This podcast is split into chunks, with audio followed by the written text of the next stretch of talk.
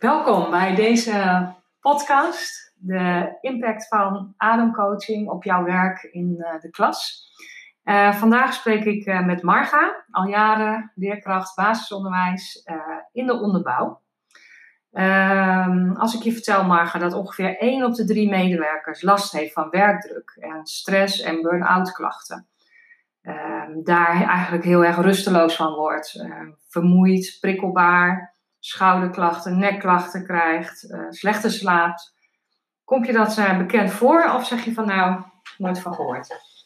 Ja, dat komt mij zeker heel bekend voor. Ik ben uh, een jaar thuis geweest met allerlei klachten eerst. Inderdaad, spierklachten, maar ook longklachten. Ik dacht hartklachten. Maar het bleek achteraf burn-out en chronisch hyperventileren te zijn. En hoe kwam je daarachter dat dat zo speelt? Nou, het ging ehm, eigenlijk al een jaar lang daarvoor. Uh, had ik dus, werd ik heel vaak benauwd. Uh, ik ging naar school en dacht zo opeens van, nou, ik weet niet, kon dat ik ziek was en uh, een beetje druk op de borst. Nou, ik ben naar de huisarts een paar keer geweest en die heeft me eerst naar de longarts gestuurd. En ik heb allerlei testen gehad bij de mhm. longarts. Nou, er bleek helemaal niets aan de hand te zijn. Daarna ben ik naar, eh, doorgestuurd naar de cardioloog. Want ja, je kan ook last van je hart hebben en dus ook benauwd worden. En ik had ook last van mijn armen, wat een beetje een doof gevoel in mijn armen. Uh, bij de cardioloog uh, heb ik ook allerlei onderzoeken gehad. En uh, op het moment dat ik nog net geen uitslag had, ben ik s'nachts wakker geworden.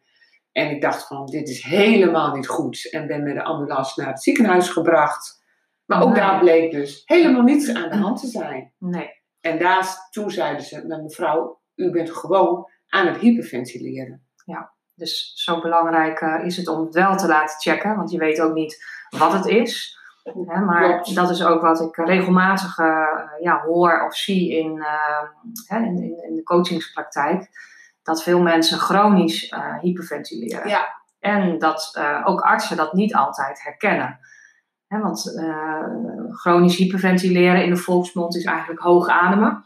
Ja. Je ademt in het borstgebied. Eh, die adem gaat eigenlijk heel snel, heel oppervlakkig. En waardoor je gewoon eh, spanning uh, kweekt. Maar dus ook uh, je hartslag omhoog gaat. En, ja. ja, en ik had ook heel veel spierklachten in de nek en de schouders. Dus ik liep ook echt heel veel bij de fysio. Ja. En toen ik bij jou kwam, het eerste gesprek was al maar jij bent gewoon aan het hyperventileren. Jouw schouders gaan omhoog en ik zie alleen maar hoge ademhaling. Ja. En daardoor gingen ook de emoties heel erg omhoog. Ja. dat, die koppeling kun je ook altijd heel makkelijk maken. En zijn we aan de slag gegaan hè, in een uh, één op één uh, coachtraject. Ja, klopt. En um, nou, nou, vertel ik daar vaak iets over vanuit mijn ervaringen. Maar kun jij samenvatten wat dat voor jou heeft gedaan. Hè? Want we hebben denk ik in ongeveer drie maanden tijd iets van vijf, uh, vijf keer een uur een sessie gehad. Hè? Met een intake daarvoor aan. Um, zou jij eens iets kunnen vertellen van, nou, hoe kwam je binnen en hoe ging je weer weg? En, en wat moet je nou, ik doen? Kwam binnen met, uh, ik, ging, ik ging zitten en het eerste wat ik me nog herinner was, uh, houd mijn tranen binnen. Oh ja. ja. Um, die kwamen natuurlijk wel. Ik denk de eerste keer alleen maar huilen, huilen. Ehm, we hebben heel veel gepraat. We hebben wat oefeningen gedaan. En die oefeningen heb ik meegekregen naar huis. Die moest ik dus uh, elke dag doen. Uh, ja, de, ademoefeningen. de ademoefeningen. Maar ook dingen opschrijven. Hoe voel je je tijdens die uh, ademhalingsoefeningen? Ja. Nou, dat werd... daar heb ik heel veel direct in het begin aan gehad. Want ja, je bent, je ligt op je buik en je doet een ademhalingsoefening. En je bent ook aan het nadenken, hoe voel je je nu eigenlijk? Ja. En dan komt er heel, heel veel los. Ja, want de adem hè, die zorgt ook dat je uh, emoties de ruimte krijgt. En als de adem omhoog gaat, hè, dan sluit dat middenrifgebied uh, eigenlijk de adem af. En zeggen ook vaak, die zit dan op slot. Dus op het moment dat jij in die oefening gaat en uh, even voor iedereen die luistert, uh, Marga refereert aan de Makar Asana, de krokodilhouding. Die vind je wel ergens anders. Uh, um, of je stel even een linkje onderzetten naar die oefening. maar dat is een soort gouden oefening, of je nou hoog ademt of niet. Je gaat onmiddellijk eigenlijk hè, naar het buikgebied, hè, rond de navel. En dat kun je direct voelen. Dat klopt. Nou, dat heb ik dus eh, een paar maanden uh, ook heel trouw al door gedaan. Ook ontspanningsoefeningen op de rug. Ja. Uh, dat, dat vond ik ook gewoon heel fijn. En daar kon ik me heel goed bij ontspannen. In, in het begin kan je dat helemaal niet. Mhm. Je kan, alles, alles is gespannen, je hele lichaam eigenlijk. Ja. Maar langzaamaan, na meerdere maanden, ehm, ja, dan kom ik tot behoorlijke ontspanning. Mijn ademhaling ging steeds beter. Dus ik heb daar heel veel aan gehad. Ja. En net wat jij dus ook net vertelde, je emoties eh, komen ook gewoon meer los. Ja. Je, je kan makkelijker praten ook, je kan dingen ook makkelijker kwijt. Daar had ik ook gewoon heel veel moeite mee. Ja, klopt. En hoe, hoe um, uitzicht dat op je werk uiteindelijk? Hè? Als je, toen je weer aan de slag uh, uh, kon, merkte je daar ook het effect van deze training, zeg maar? Nou, zeker. Ik, als ik naar uh, tussen de middag ging ik me heel vaak even afzonderen. Dan had ik een drukke ochtend gehad. Dan ging ik me even afzonderen. Dan dacht ik van, nou, even vier minuten helemaal voor mezelf. Mm -hmm. Want als je in het kamertje gezellig heeft met iemand, iedereen zit te kletsen. Gezelligheid neemt ook druk mee. Ja, hè? ja. Het is niet dat men denkt van drukte is, dat is alleen maar negatief. Nee, uh, ook gezelligheid kan negatief werken. Ja, zeker. Ook leuke dingen. Leuke spanning. ja. ja zeker. En uh, dan had ik echt even een moment voor mezelf. Ik dacht even aan mijn ademhaling. Ik liet alles even binnenkomen wat niet zo goed ging. Uh, ook wat, wat wel leuk ging. En liet het langzaamaan weer los. En het mooie is, ik doe het nu ook met mijn kleuters. Kijk, dat is leuk. En dat is zo leuk. Als ik in het speellokaal ben, dan zeg ik, jongens, kom, we gaan allemaal even krokodil liggen. Ze weten precies wat ze moeten doen. Ja. En uh, heel vaak is er één jongetje die ook tegen mij zegt: Juf, ik word hier heel rustig van. Ja, en met kinderen is de link nog veel sneller. Hè? Die, die reageren veel sneller, zijn veel directer bij ja. dat gevoel. Dus dat is natuurlijk heel erg mooi dat je het eerst zelf aanleert en ja. dan kan doorgeven. Ja, ik weet gewoon dat het werkt. Ja, ja. En dat is ook, uh, vind ik, altijd een van de belangrijkste effecten van zo'n traject. Het is niet voor eventjes, het is geen quick fix. Het is niet binnen drie weken uh, adem je compleet anders, want zo is het ook niet ontstaan nee. in drie weken nee. tijd. Maar je hebt er levenslang iets aan. Als jij het nu hebt laten versloffen en je besluit morgen, ik ga uh, weer uh, iedere dag in de krokodil. Ik doe adempauzes tussendoor, hè, want daar hebben we het ook, ja, heb jij het net over gehad, ja. hè, dat je een moment zelf hè, voelt hoe het met je gaat. Uh, nou ja, dan, dan heb je dus altijd wel iets in handen waar je mee verder kan. Ja, want adem... ik, ik, heb ook inderdaad een periode gehad, was het weer heel druk. En ja, dan denk ik van, weet je, ik ga gewoon even weer een tijdje de krokodil doen. Ja, ja het gaat niet weg. Het is net als dat je een tijdje uh, niet gefietst hebt. En dat je denkt, nou, ik heb er toch wel weer heel erg zin in. Maar dan moet je even je band verwisselen. Ja, ja en je kunt weer gaan. Weer ja. update. En het is natuurlijk ook zo um, dat je vast weerstanden bent tegengekomen. Um, ik, heb eigenlijk nog nooit anders gezien. Dan, hè, als ik mensen coach, dan ga ik natuurlijk toch een beetje op de grens zitten van wat ben je gewend. En dan moet er ineens iets anders gaan gebeuren. Um, bij sommige mensen gebeurt dat bij de adempauzes, omdat die, uh, dat zijn korte pauzes van vier minuten die ik in eerste instantie ingesproken heb. Hè? Ja. Uh, waarbij je die eigenlijk ook op het werk uh, moet gaan doen. En dan zegt iedereen van ja, maar ik heb het zo druk en ik kan mijn klas niet alleen laten. En bij mij op school werkt dat niet. En hoe ben je daar dan mee opgegaan? Kwam je dat überhaupt tegen?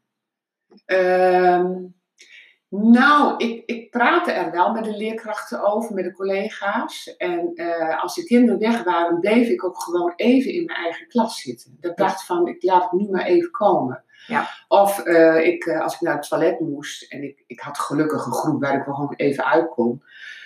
Dan was mijn toiletgebruik op dat moment gewoon geen één minuut, maar even een paar minuten. Ja. Dan bleef ik gewoon even in het toilet zitten en dan dacht ik van, nou ja, ik, ik laat me hier maar gewoon even zitten. Ja. Ik kom even tot rust. Ja.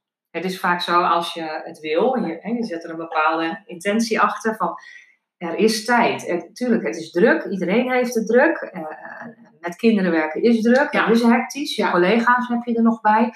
Uh, waar je ook uh, sociaal mee wil doen en wat leuk is. Maar uh, vaak als je echt wil, is er wel Ja, een momentje te vinden. In het begin had ik wel dat ik dacht van, ja Natasja, je kan me wel wat vertellen, maar dat gebeurt niet. En toen dacht ik bij mezelf, ja, maar voor wie ga ik nu? Ik ga Precies. voor mezelf. Ja. En dat is vaak de belangrijkste omslag. Ja, die, dat duurt soms even. Die omslag moet je soms even maken. Dat heeft uh, ik misschien twee keer dat ik dacht van nou nee, dit, dit, dit ga ik gewoon niet doen. Mhm. Maar later dacht ik van ja, maar ik moet het gewoon doen. En ik ben ook niet iemand die zegt van nou doe dan maar niet. Nee, nee jij gaat wel zeggen van nou, Doe je het moet het maar zelf wel. weten, maar Ja. ik zie je anders straks wel weer heel snel terug. Het is, eh, het, het, het, het is natuurlijk heel cliché, maar als jij goed voor jezelf zorgt, en dat is ook grenzen aangeven en eh, tijd voor jezelf vrijmaken, ondanks eh, ja, drukke situaties, ehm, ja, dan betaalt zich dat ook vaak uit. En het straalt natuurlijk ook nog eens af op jouw kinderen. Als jij helemaal hyper de pieper voor die klas springt, zullen jouw kinderen ook, oh wat heb ik een drukke klas. Ja. Ik heb regelmatig ook wat leerkrachten in de klas bekeken tijdens zo'n coachtraject. En dan zat eh, één leerkracht zat continu in elkaar. Hè? Dus echt met de buik zo'n beetje op de benen. En dan aan het einde van de dag eh, en de adem heel erg hoog, maar ook heel erg pijn in nek en schouders. Nou, als je eh, met, met kleuters werkt, is ook alles laag. Hè? Ja, Lage tafeltjes. Dus ook houding en staan en, en zitten is heel belangrijk. Hè? En ehm, ja, soms helpt het gewoon even als je daar op let of op gewezen wordt. En dan kan je daar weer een beetje anders. Kijk maar, als je Ja, aan het voorlezen bent, als je zelf druk in je hoofd bent en je, je praat wat luider en wat sneller, ja. dan heb je geen concentratie bij de kinderen. En Ja. als je zelf heel rustig bent en heel rustig voorleest, dan heb je ze gewoon. Precies. Nou, dat is hetzelfde systeem.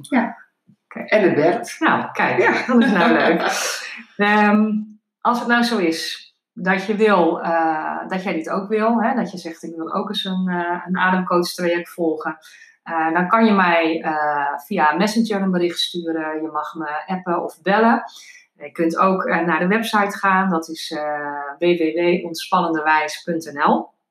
En dan kun je een gratis sessie aanvragen van een half uur. In dat half uur vertel ik jou hoe het met je adem is. Jij kunt mij vertellen hoe het met jou gaat, wat je graag wil, want daar gaat het eigenlijk om. Wat is jouw grootste verlangen? Hoe kan ik jou helpen? En eh, dat kunnen we zowel eh, één op één live doen, hier in eh, een mooie yogaruimte in Mede. Maar als je online zou willen, wat in deze coronatijd ook nog niet zo heel vreemd is, dan is dat ook geen enkel probleem. Want ik heb de afgelopen maanden ook online gecoacht. Nou, tot slot wil ik jou heel hartelijk bedanken, Marga. Graag gedaan. superleuk dat je zo komt op mijn eerste podcastsessie. Ja, dat mag nou, ook wel echt even leuk. gezegd worden. En eh nou, dankjewel. En oh ja, heb jij nog tips als laatste voor andere leerkrachten? Eh, ik heb een, een tip en eh, zeg niet altijd ja, durf ook nee te zeggen. Neem school niet te lang mee naar huis. Ja, dat is ook een hele goede ding. Want eh, voor die tijd had ik, als ik s'avonds op de bank zat, had ik alle papieren en alles om me heen liggen. Sluit dat af. Maak op school je dingen af en dan moet het eigenlijk afgelopen zijn. Ja. Denk aan jezelf. Ja. School heeft ook zoveel uren en ik weet, leerkrachten gaan maar door en gaan maar door. Ja. En ook leuke dingen voor school kosten tijd. Zeker. Nou, daar heb ik niet zo heel veel meer aan toe te voegen. Dus eh dankjewel voor dit gesprek. Graag gedaan. En ik wens iedereen nog een fijne dag.